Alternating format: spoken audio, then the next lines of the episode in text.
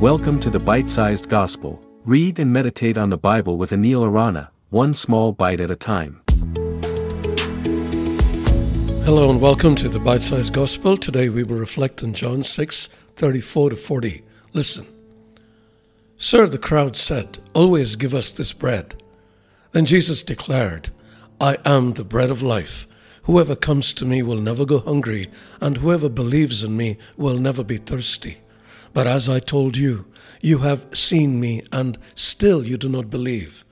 All those the Father gives me will come to me, and whoever comes to me I will never drive away. For I have come down from heaven not to do my will, but to do the will of him who sent me. And this is the will of him who sent me, that I shall lose none of all those he has given me, but raise them up at the last day.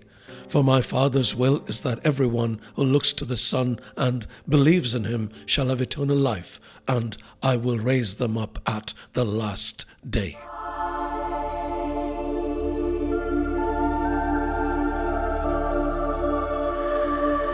Augustine was one of the most significant thinkers in Christian history. He once famously said, You have made us for yourself, O Lord, and our hearts are restless until they rest in you.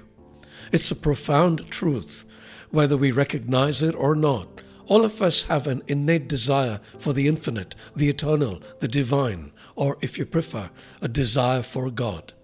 We see this desire expressed in what the crowd says to Jesus. When Jesus tells them about the true bread from heaven that gives life to the world, they say, Sir, always give us this bread. We can see their hunger for this life giving sustenance on display here. However, do they understand the nature of the true bread and how it will be provided? Do we understand? Jesus replies, I am the bread of life. Whoever comes to me will never go hungry, and whoever believes in me will never be thirsty. This statement is revolutionary Jesus is not merely offering another miraculous provision like the manna in the wilderness, He is offering Himself. The sustenance He provides is not just for the body, but for the soul. It's the promise of spiritual fulfillment that transcends physical needs. Jesus doesn't stop there. He dives deeper into the reason behind this offering. He says, For I have come down from heaven not to do my will, but to do the will of him who sent me. Jesus is stating his mission here. His coming to earth, his teachings, his very life are because of God's will. And what is this will?